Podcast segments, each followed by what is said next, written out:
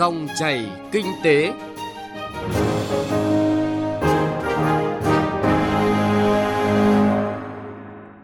Xin kính chào quý vị và các bạn.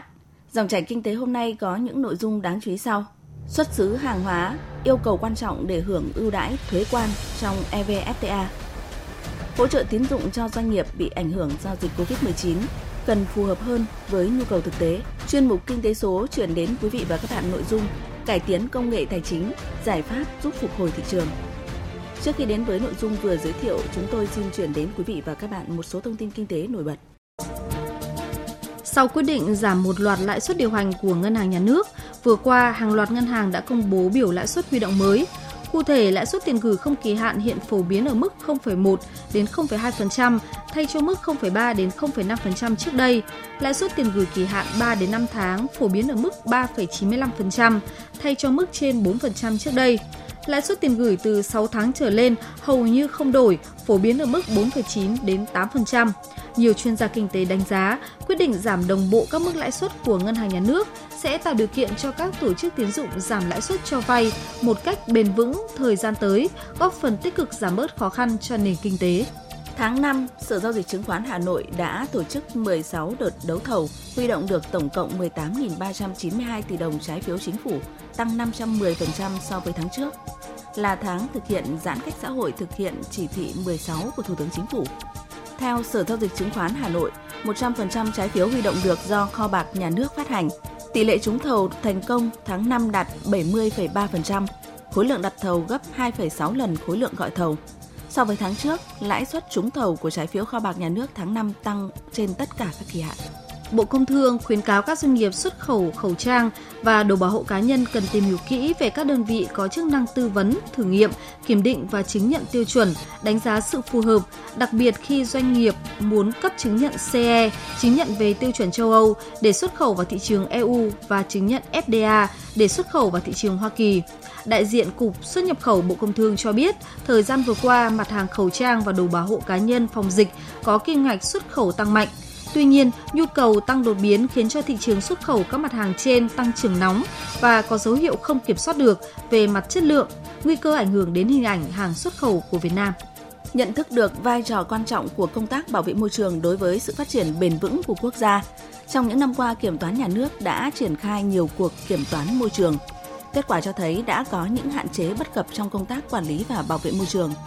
Kiểm toán nhà nước đã kiến nghị chính phủ và các bộ ngành địa phương liên quan nghiên cứu, sửa đổi, bổ sung 9 văn bản, hủy bỏ một văn bản và ban hành mới 8 văn bản hướng dẫn quy định về lĩnh vực môi trường. Cùng với đó là hàng loạt các giải pháp đề xuất phù hợp, mang tính thực tiễn cao nhằm tăng cường công tác quản lý và bảo vệ môi trường. Trong thời gian tới để tiếp tục phát triển hơn nữa lĩnh vực kiểm toán môi trường và thể hiện rõ vai trò trên cương vị là Chủ tịch Asosai nhiệm kỳ 2018 đến năm 2021, Kiểm toán nhà nước tiếp tục nghiên cứu, mở rộng phạm vi kiểm toán, hướng đến các chủ đề về bảo tồn đa dạng sinh học, ứng phó với biến đổi khí hậu, năng lượng xanh. Đặc biệt chú trọng tới việc kiểm toán tiến độ và kết quả đạt được trong việc thực hiện các mục tiêu phát triển bền vững của Liên Hợp Quốc đến năm 2030.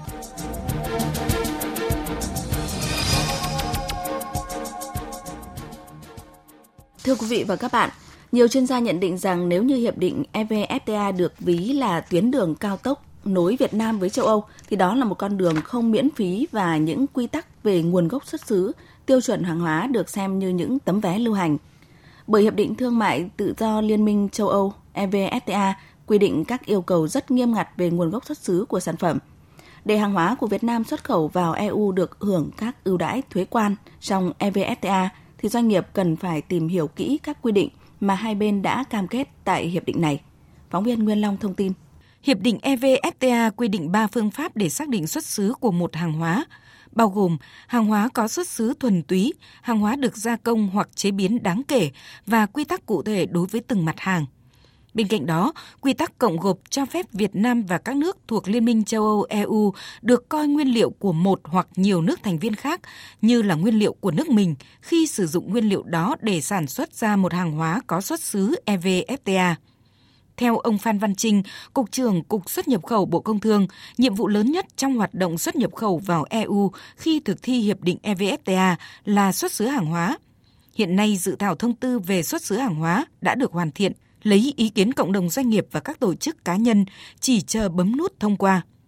Ông Phan Văn Trinh cho biết cụ thể về một số lợi thế về điều khoản cộng gộp trong EVFTA mà doanh nghiệp cần biết để có thể tận dụng được tối đa các lợi thế của hàng hóa sản phẩm Việt Nam khi xuất khẩu vào EU. Cái thứ nhất ấy, trong cái xuất xứ hàng hóa trong hiệp định EVFTA nó có cái điều khoản tức là được cộng gộp. Đối với một số nước mà các nước đã có FTA với lại EU, ví dụ như Hàn Quốc chẳng hạn thì cái dệt may, cái nguyên phụ liệu dệt may được cộng gộp. Nó cũng không những có lợi cho Việt Nam mà có lợi cho cả Hàn Quốc. Và cái này nó có lợi Hàn Quốc và cũng lợi cho Việt Nam là chúng ta cũng sẽ giảm được dần cái sự phụ thuộc vào nguồn nguyên liệu dệt may ở một số nước cụ thể. Cái thứ hai liên quan đến cái thủy sản cũng trong xuất khẩu hóa thì cộng gộp hiện nay là cho phép cộng gộp các nước ASEAN ờ, mực và bạch tuộc nhưng mà hiện nay trong các nước ASEAN thì mới có Singapore thôi thì Singapore thì cái, cái nguyên liệu này chưa có nhưng ờ, tinh thần là các nước khác khi mà có cái điều kiện thì chúng tôi nghĩ là những cái công cuộc này cũng hết sức là quan trọng đối với các nước ASEAN khác khi mà ký cái FTA với EU. Theo các chuyên gia, doanh nghiệp Việt Nam có hoạt động xuất khẩu vào thị trường EU và ngược lại, cần đọc kỹ các quy định này đã được ghi rõ trong hiệp định. Đồng thời cần phải cập nhật những nội dung mới như cơ chế tự chứng nhận xuất xứ chẳng hạn. Đây là cơ chế mà nhà xuất khẩu tự khai xuất xứ của sản phẩm trong bộ tài liệu nộp cho cơ quan hải quan của nước nhập khẩu thay vì phải xin giấy chứng nhận xuất xứ CO truyền thống từ các cơ quan chức năng. Theo bà Nguyễn Thu Trang, Giám đốc Trung tâm WTO và Hội nhập, Phòng Thương mại và Công nghiệp Việt Nam, cùng với việc kịp thời ban hành thông tư quy định về xuất xứ hàng hóa xuất khẩu của Việt Nam vào EU khi hiệp định này có hiệu lực, cũng cần nhanh chóng ban hành thông tư quy định về quy tắc xuất xứ hàng hóa từ EU vào Việt Nam. Chúng ta thì ít quan tâm đến cái chiều này nhưng tôi nói thật là đối với rất nhiều doanh nghiệp thì đây cũng là một cái phần lợi ích cực kỳ lớn, đặc biệt là đối với những cái doanh nghiệp mà nhập khẩu máy móc thiết bị công nghệ từ EU chẳng hạn để họ làm cái đầu vào cho sản xuất ở Việt Nam thì làm sao mà những cái quy định pháp luật của phía chúng ta làm thế nào để tiếp nhận những cái hàng hóa mà có xuất xứ của EU đó vào Việt Nam để nhanh chóng được hưởng lợi từ cái thuế ờ, ưu đãi của Việt Nam thì cũng rất là quan trọng. Câu chuyện thứ hai là câu chuyện là làm thế nào để doanh nghiệp có thể hiểu được các quy tắc xuất xứ đó để mà đáp ứng mà như đã nói là những cái quy tắc rất là chi tiết, rất là phức tạp, rất khó. Chúng tôi rất là mong là các cơ quan đi đàm phán là tăng cường hơn nữa những cái hoạt động mà tuyên truyền phổ biến cho các doanh nghiệp. Ngành nông nghiệp là một trong những ngành dự báo sẽ được hưởng lợi lớn nhất từ hiệp định EVFTA. Trong đó mặt hàng gạo vốn là thế mạnh của Việt Nam, xuất khẩu vào EU sẽ tăng thêm 65% vào năm 2025 Cụ thể, đối với mặt hàng gạo, EU dành cho Việt Nam hạn ngạch 80.000 tấn gạo và sẽ tự do hóa hoàn toàn đối với gạo tấm. Đối với sản phẩm từ gạo, EU sẽ đưa thuế suất về 0% sau một lộ trình nhất định. Vì vậy, việc xây dựng ban hành hướng dẫn quy trình đăng ký chứng nhận loại gạo xuất khẩu vào EU để được hưởng ưu đãi thuế quan từ Hiệp định EVFTA sẽ sớm được ban hành. Cùng với việc ban hành thông tư quy định về quy tắc xuất xứ hàng hóa trong Hiệp định EVFTA trong tháng 6 năm 2020, Bộ Công Thương khẳng định sẽ thường xuyên tổ chức các khóa tập huấn chuyên sâu về quy tắc xuất xứ trong Hiệp định EVFTA cho các cơ quan tổ chức cấp CO để doanh nghiệp, hiệp hội nắm bắt được cơ hội cũng như quy trình thủ tục để có thể sớm tận dụng ngay các cam kết ưu đãi.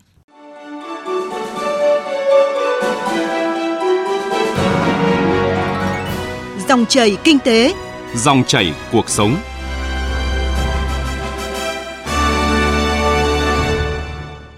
Thưa quý vị và các bạn, nhằm hỗ trợ các doanh nghiệp gặp khó khăn do đại dịch COVID-19, các chi nhánh ngân hàng, tổ chức tín dụng tại Hải Phòng đã thực hiện nhiều giải pháp như giảm lãi vay, cơ cấu lại nợ, mở những gói vay mới với lãi suất ưu đãi hơn. Tuy nhiên, theo đại diện của các doanh nghiệp, những gói hỗ trợ ngắn hạn mới chỉ đáp ứng được một phần nhỏ nhu cầu của doanh nghiệp – trong khi ảnh hưởng của dịch COVID-19 đến các doanh nghiệp rất sâu và kéo dài. Mặt khác, do một số vướng mắc, nhiều doanh nghiệp khó tiếp cận với các gói tín dụng ưu đãi này. Ghi nhận của Thanh Nga, phóng viên Đài Tiếng Nói Việt Nam thường trú tại khu vực Đông Bắc. Thành phố Hải Phòng hiện có hơn 20.000 doanh nghiệp, phần lớn là doanh nghiệp nhỏ và vừa. Tính đến hết quý 2 năm nay, do ảnh hưởng của dịch COVID-19, khoảng một nửa trong số này gặp nhiều khó khăn, đứng trước nguy cơ phá sản – Nhằm tháo gỡ khó khăn cho doanh nghiệp, các chi nhánh tổ chức tín dụng trên địa bàn Hải Phòng đã chủ động triển khai có hiệu quả các giải pháp tháo gỡ khó khăn cho khách hàng. Tuy nhiên, nhiều doanh nghiệp cho biết không tiếp cận được các gói tín dụng ưu đãi, nhất là các doanh nghiệp nhỏ và vừa đã và đang có khả năng phải dừng hoạt động. Trong khi kho bãi đi thuê, không có tài sản đảm bảo, không chứng minh được thiệt hại do dịch bệnh cũng như nguồn tiền trả nợ. Bà Đào Thị Kim Ngân, Chủ tịch Hiệp hội Doanh nghiệp nhỏ và vừa thành phố Hải Phòng cho biết. Nhu cầu vay của doanh nghiệp thì lớn nhưng mà thường ấy là ngân hàng chính sách cho vay rất thấp chỉ đạt đạt khoảng 25% so với nhu cầu của doanh nghiệp và thủ tục thì cũng vẫn còn dài. Kiến nghị Ngân hàng Nhà nước Việt Nam tiếp tục hỗ trợ các ngân hàng thương mại cổ phần có thêm nguồn vốn có thể hỗ trợ được nhiều lượt khách hàng, nhiều lượt doanh nghiệp hơn nữa. Bởi vì trong thực tế, cái việc hỗ trợ này chưa đến được nhiều doanh nghiệp. Bên cạnh đó, những giải pháp hỗ trợ như miễn giảm lãi vay, chính sách giãn hoãn nợ, cho vay ưu đãi chỉ thực hiện trong thời gian ngắn, không thấm tháp so với khó khăn của doanh nghiệp. Đặc biệt, với tình hình dịch COVID-19 diễn biến phức tạp trên thế giới, thời gian ảnh hưởng của dịch đến các doanh nghiệp trong nước sẽ kéo dài hơn so với dự kiến.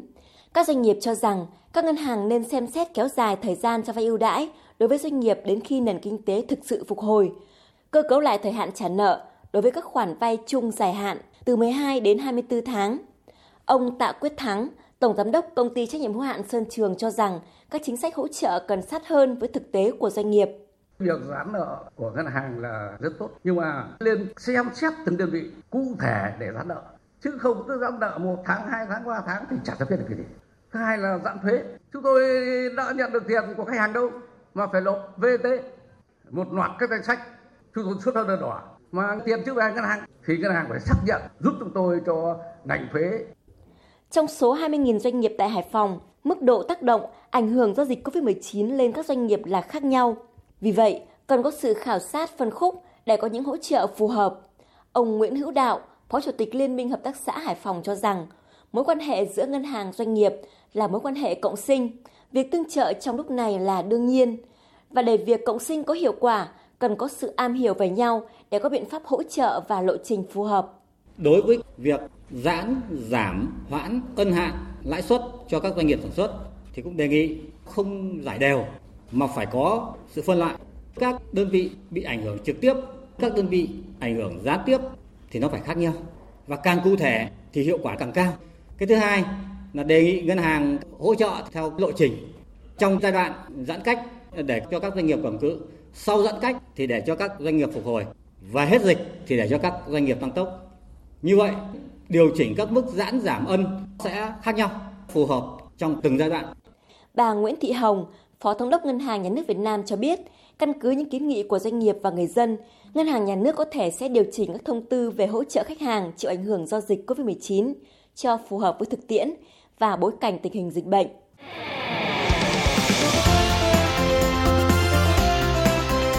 Kinh tế số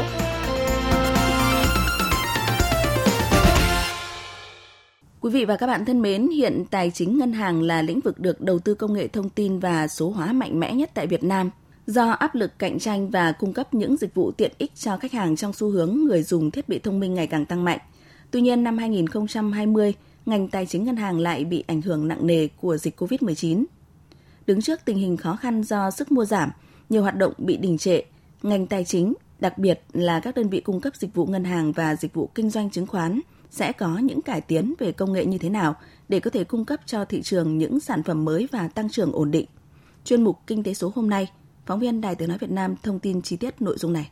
Hiện nay, nhu cầu ứng dụng và phát triển công nghệ cao trong hoạt động của ngân hàng tại Việt Nam đang tăng cao. Số liệu điều tra của Ngân hàng Nhà nước cho thấy có nhiều ngân hàng dự kiến sẽ đầu tư 8 đến 10% tổng chi phí hoạt động hàng năm cho công nghệ thông tin – những tiến bộ từ cuộc cách mạng công nghệ số và cuộc cách mạng công nghệ 4.0 tạo điều kiện thuận lợi cho các ngân hàng Việt Nam thu hút vốn đầu tư, tiếp cận thị trường quốc tế, cập nhật trình độ quản trị điều hành và kinh doanh hiện đại, tiếp thu những mô hình ngân hàng số thông minh, đổi mới công nghệ nhiều việc ứng dụng, chuyển giao công nghệ cao, phát triển các sản phẩm dịch vụ ngân hàng hiện đại. Ông Nguyễn Quốc Hùng, vụ trưởng vụ tín dụng Ngân hàng Nhà nước cho biết một số chính sách Ngân hàng Nhà nước đang và sẽ triển khai để hỗ trợ phát triển dịch vụ tài chính thì ngân hàng nước tạo điều kiện cho doanh nghiệp, đặc biệt là doanh nghiệp nhỏ vừa tiếp cận vốn, thì ngân hàng nước đã đưa cái vận hành cổng thông tin kết nối khách hàng nhằm cải thiện minh bạch hóa thông tin tín dụng, đồng thời hỗ trợ khách hàng vay có thể dễ dàng tìm hiểu, lựa chọn gói tín dụng, đăng ký nhu cầu vốn vay tại các tổ chức tín dụng, tiết kiệm được chi phí đi lại, thời gian sử dụng dịch vụ ngân hàng. Thì ngân hàng nước tiếp tục điều hành chính sách tiền tệ, lãi suất, tỷ giá chủ động linh hoạt, phù hợp với cân đối vĩ mô hoàn thiện các khuôn khổ pháp lý để thúc đẩy thanh toán không dùng tiền mặt phát triển các dịch vụ công nghệ tài chính mới.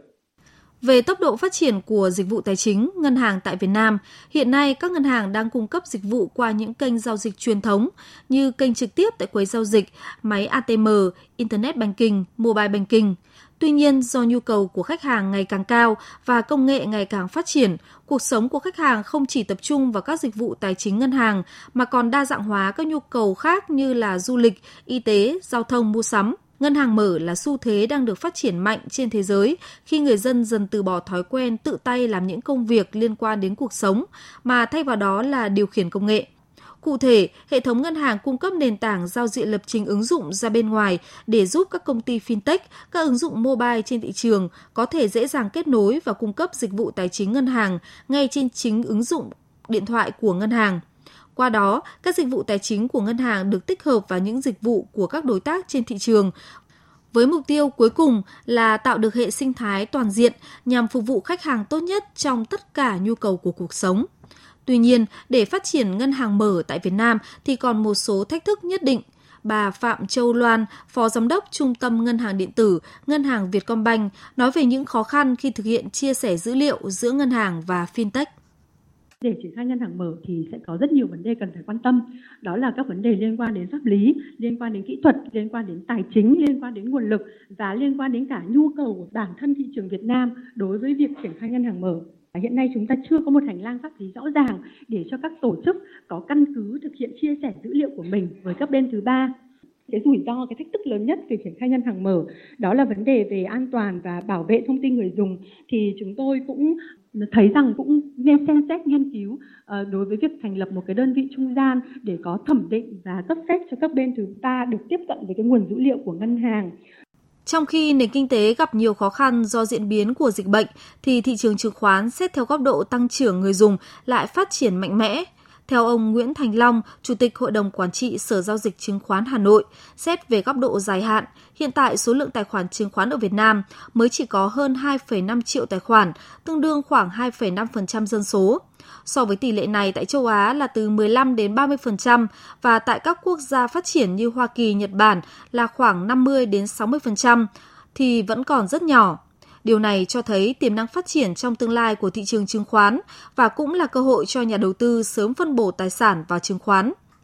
Xét về góc độ nhìn ngắn hạn, trong 2 tháng qua đã có gần 70.000 tài khoản mở mới, tăng hơn gấp đôi so với trung bình một tháng thời gian trước dịch. Điều này được giải thích trong thời gian các quốc gia thi hành giãn cách xã hội, người dân có thời gian tìm hiểu các hoạt động đầu tư khác so với công việc của mình.